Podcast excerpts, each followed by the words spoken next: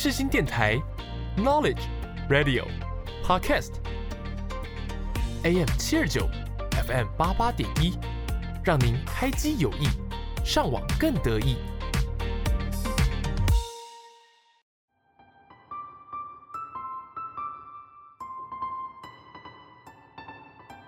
星空周记带您翱翔天际，系好安全带，我们马上出发。我是主持人 Jasmine，就让我们一起来探索每一颗星星背后的故事吧。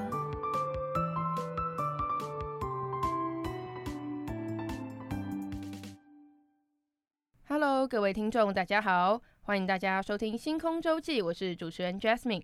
本期节目想要跟大家介绍我在拍戏时候认识的朋友，还记得当时我们是拍《民视的黄金岁月》认识的，他的名字叫做方琦。接着让他跟大家自我介绍一下。Hello，大家好，我是方琦，目前在民视的八点档《黄金岁月》里面饰演的是马德荣。那我平常还有参与过大爱剧场啊，还有偶像剧，然后平常很常参与一些综艺节目，例如说《小明星大跟班》呐，或是十一点热炒店之类等等的。很开心今天可以来到星空周记，跟大家在空中相见。哈 哈，OK，那接下来让我们来进入心路历程的单元吧。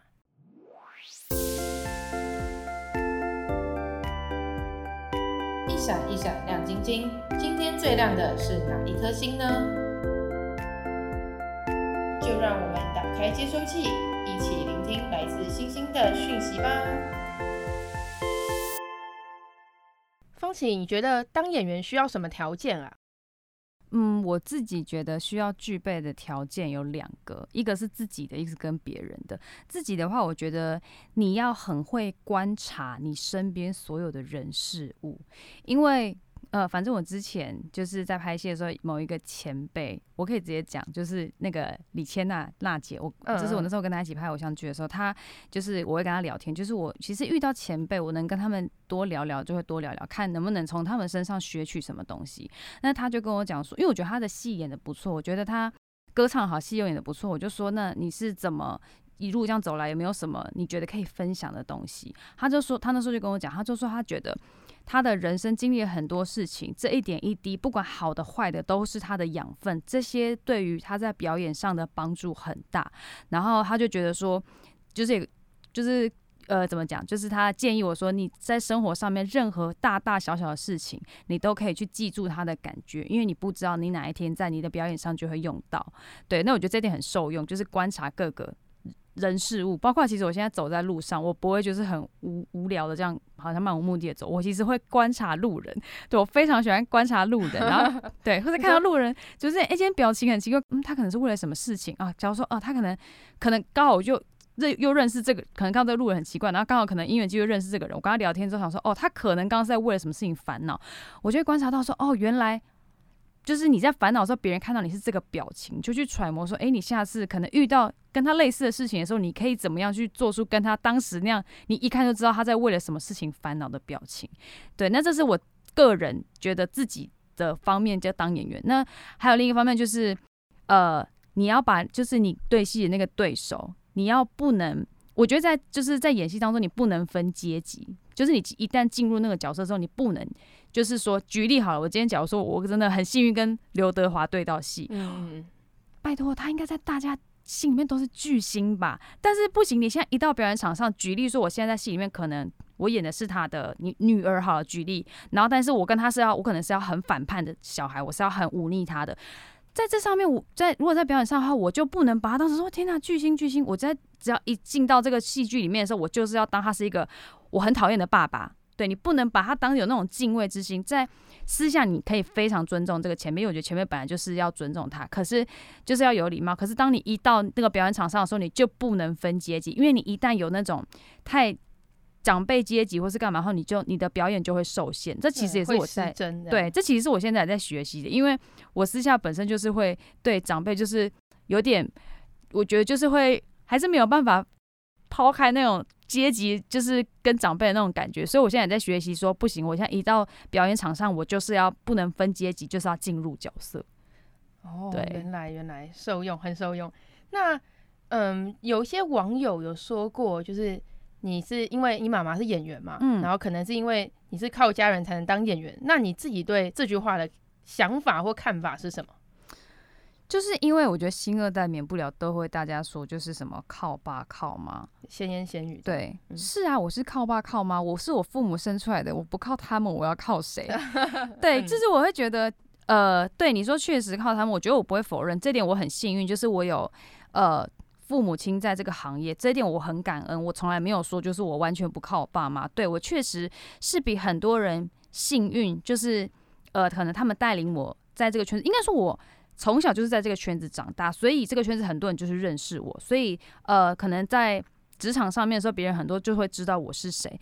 可是我觉得，对，就是可能说父母亲给我一个入场券，但我会觉得能不能生存下去是我自己的本事，因为我也有，就是这样这样讲好像不太好，可是我也是有认识，就是可能跟我身份很接近的人，可是他们可能那那他们也是，就是也是就是父母亲带他们进来，可是他们可能就是没有。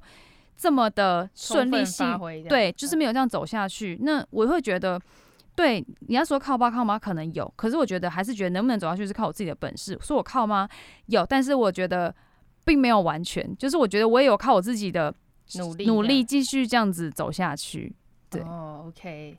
那在你演戏的时候啊，当你就是每一场戏都会有剧本嘛，几乎都会有，对吧？嗯。那你拿到剧本的时候，里面每一个。嗯，人物都有不同的设定，你是要怎么去理解？嗯，通常撇开八点档，因为我觉得八点档是个例外。八点档通常就是很 很急着，对，就是你可能你今天收到角色，你明天就要演。可是撇开八点档不说的话，其实我之前拍过呃，像大爱剧场，或是有一些呃偶像剧，什么东森那些的偶像剧，我是比较早之前就可以拿到剧本。那通常拿到的角色都会跟我本人不太一样，那我会先。看他这个文字说明说这个角色大概怎么样，我会先去找，呃，我身边有没有我自己觉得是这种个性的人。本来举例就是我可能跟这人本来就已经是朋友，但我觉得这个角色更像他的时候，我会再去找他多聊天。我想了解，就是可能我会既定印象说这个人就是这样，可是我会想要多跟他聊天，了解为什么他会是这样，是什么他经历了什么事情会让他变成。我觉得他像现在这个角色这样子，对，多去充分的观察，就是我觉得我刚刚前面讲的，就是观察人事物，然后多去找跟这个角色有相关的事情，然后回想说当时你经历这些事情的时候是什么心情啊，什么什么原因促使你这样子的，就是对，我觉得还是多观察。你说你常常会拿到一些跟自己个性比较不同的角色设定，嗯，那你觉得差最大的是哪一次？呃，我觉得。其实有两次，就是我现在演的这个马德荣，我觉得是我目前，其实我其实我的戏龄并没有很久，其实就是这两三年。然后我自己在演马德荣之前，我觉得我觉得很有挑战性的是，我之前就是那时候呃二一年的时候拍了一个我们公司的金钟剧叫《日食游戏》，那个角色是我在里面饰演的是一个千金，就是一个呃富家千金，但是我要我其实是会瞧不起人家，可是我不能。喜形于色，就是我其实很讨厌这个人，可是我也要很优雅。我就算霸凌别人，我也要很优雅。就是他很内敛，因为我之前有演过的角色，就是不管是偏好或是偏坏，我都会很，你知道很外放，就是你会看得到我是好，一看就知道我是好人还是坏人。可是这个角色就是很内敛，包括我在欺负别人的时候，我都还不动声色。我那时候觉得这个角色哇，好喜欢，好棒，很有挑战性。对，那时候我已经觉得是。那现在马德荣这个角色是，我觉得又是更。另一个跟这个角色完全不一样的感觉，他是他是外放，可是他是外放过头。因为我本身自己本本人是我，我觉得我偏中间，我可以外放，我也可以很内敛。然后可是马东这角色是外放到不行，就是他可能 对我就觉得我有看过，他蛮直接的啦。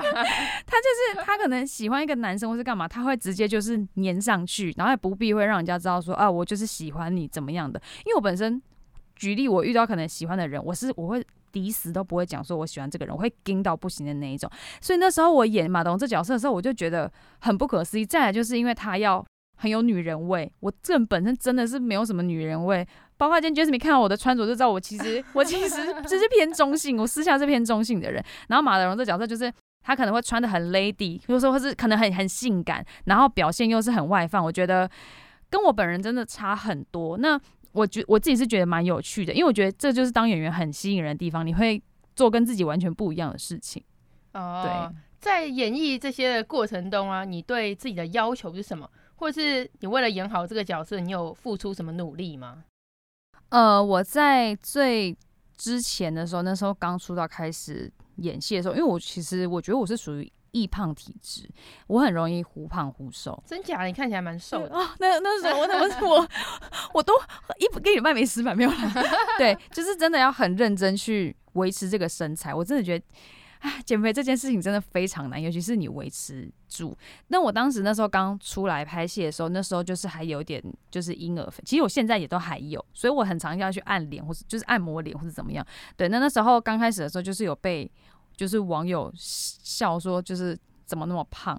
我记得有一个非常有创意的说法，就是有一个那个那时候好像是我不知道哪一个表演呃出来有新闻，然后就有那个网友在下面留言说。他他他他脸也太圆了吧！他要不要选中秋节出道？月亮脸配中秋节刚刚好。然后我就觉得，这呛人是蛮有，我就觉得他蛮幽默的啦。虽然是骂我，可是我觉得他蛮幽默。对，那那时候，因为我其实就很在意身材这一点。那时候被他们讲的时候，其实我当下第一时间，我我觉得我蛮挫败的。可是我我自己觉得我蛮，我自己觉得就真那时候有点佩服自己的一点，就是我把那些留言，其实这是刚那算幽默，真的还有很难听的留言。我全部都把它截图下来，然后放在手机里面。我从那时候开始砥砺自己，就是你这次要瘦下去，瘦下去就是你要维持住。我还以为你是截图起来准备告他，没有那个不会。哎、欸，他其实蛮幽默，我也没有办法告他。对、oh, okay. 对，就是这之类。然后我就觉得那时候就觉得自己天呐，自己那时候真的很正向。我就为了就是要让在镜头前面至少看起来是不能不要说瘦，就看起来是很正常的身材。是我对我觉得我为了。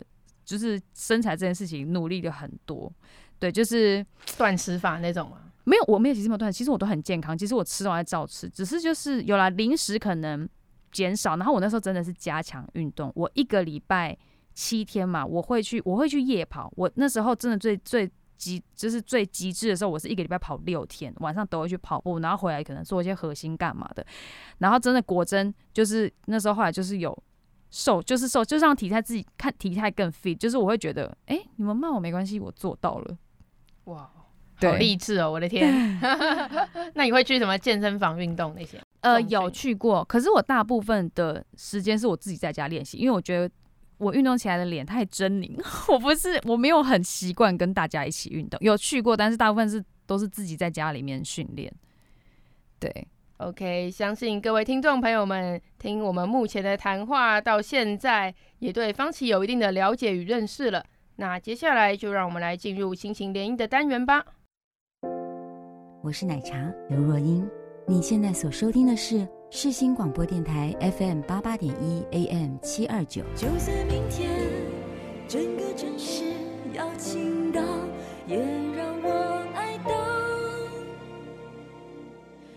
最后一秒。现在的我很好，谢谢你们一路相伴。我是奶茶刘若英。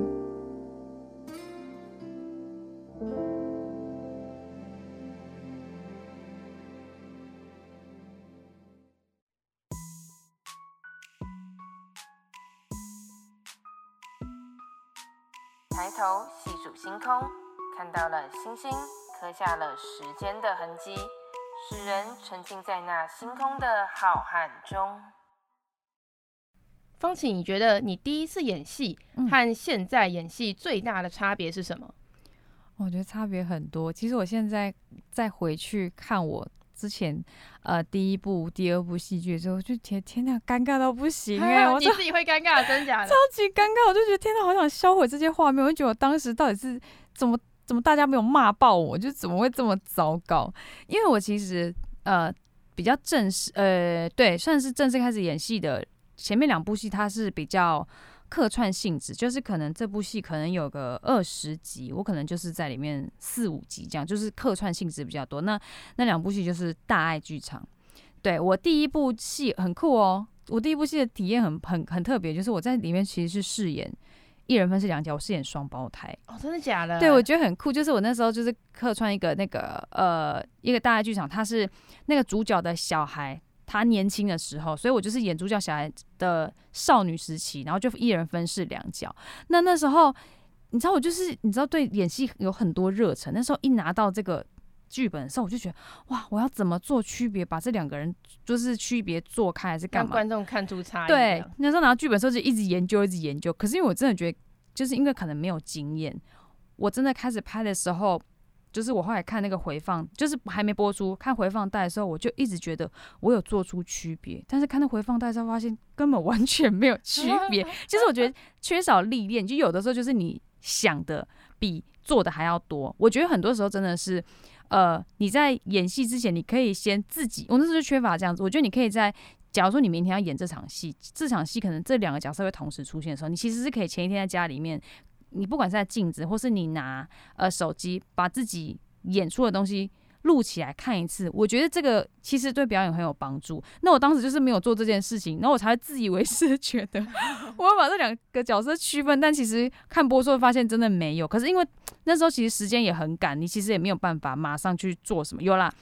那段时间前面有比较糟糕，后面有稍微好一点点，但现在再回去看，都觉得前后根本是一样糟。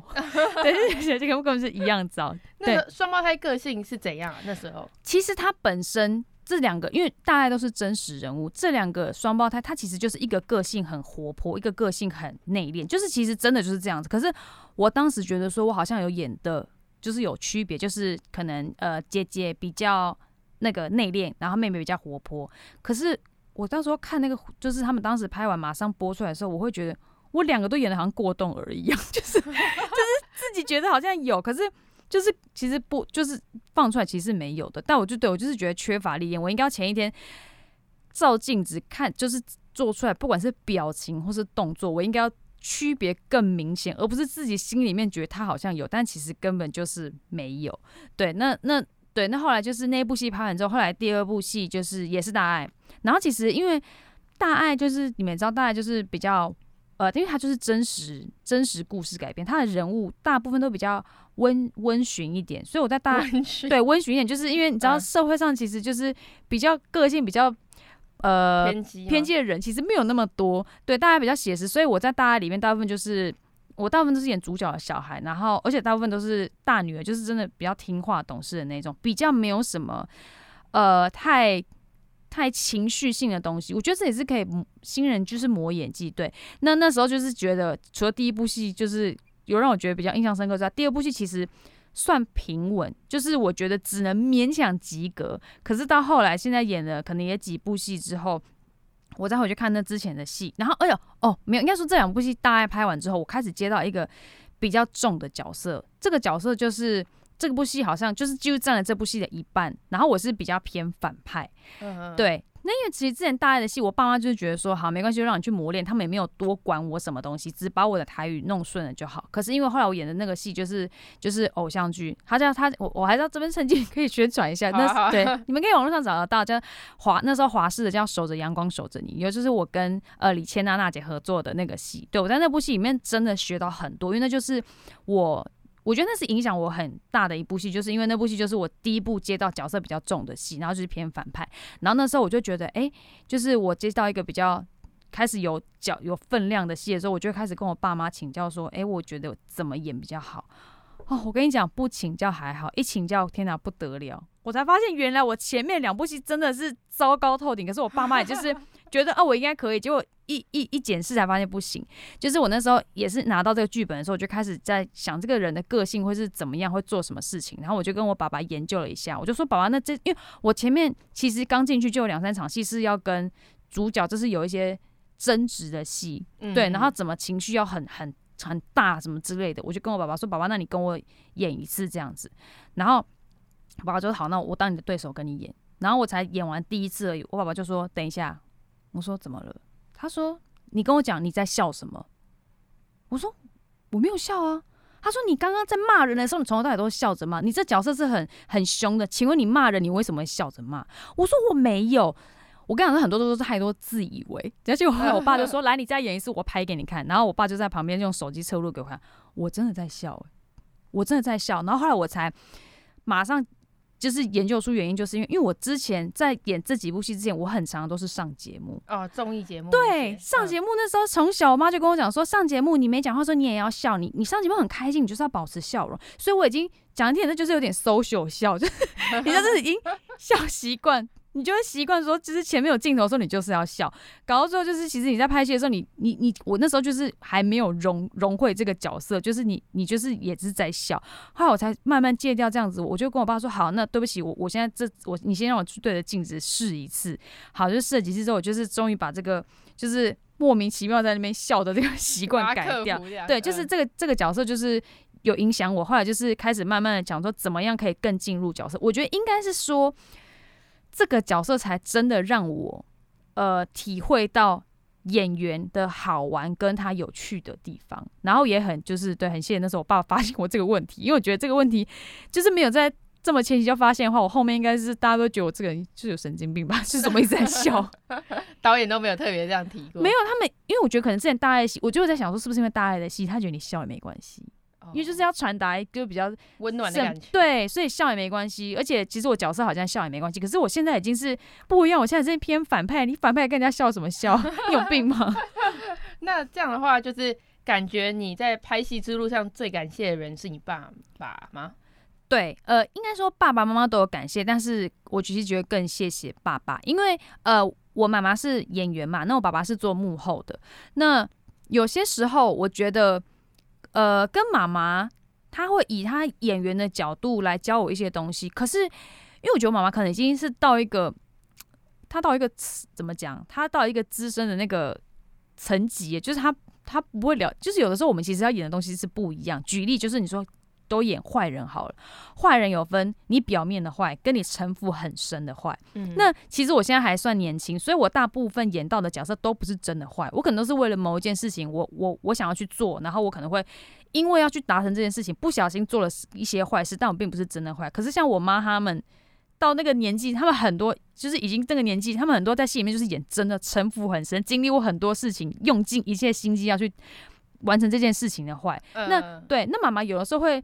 不小心用他的角度来教我演，可能我现在这场戏的坏，然后我就会觉得这样好像不太、不太、不太符合，对，不太符合，对。所以妈妈的话，她可能只会帮我顺台词，因为有时候我要演的戏是台语，她主要就是帮我顺台词。那爸爸的话，因为爸爸虽然是幕后，可是我觉得爸爸就会以呃观众的立场，他看剧本，他觉得他希望看到我呈现出来的东西是什么，所以我觉得都感谢，但是比较感谢爸爸，因为我觉得。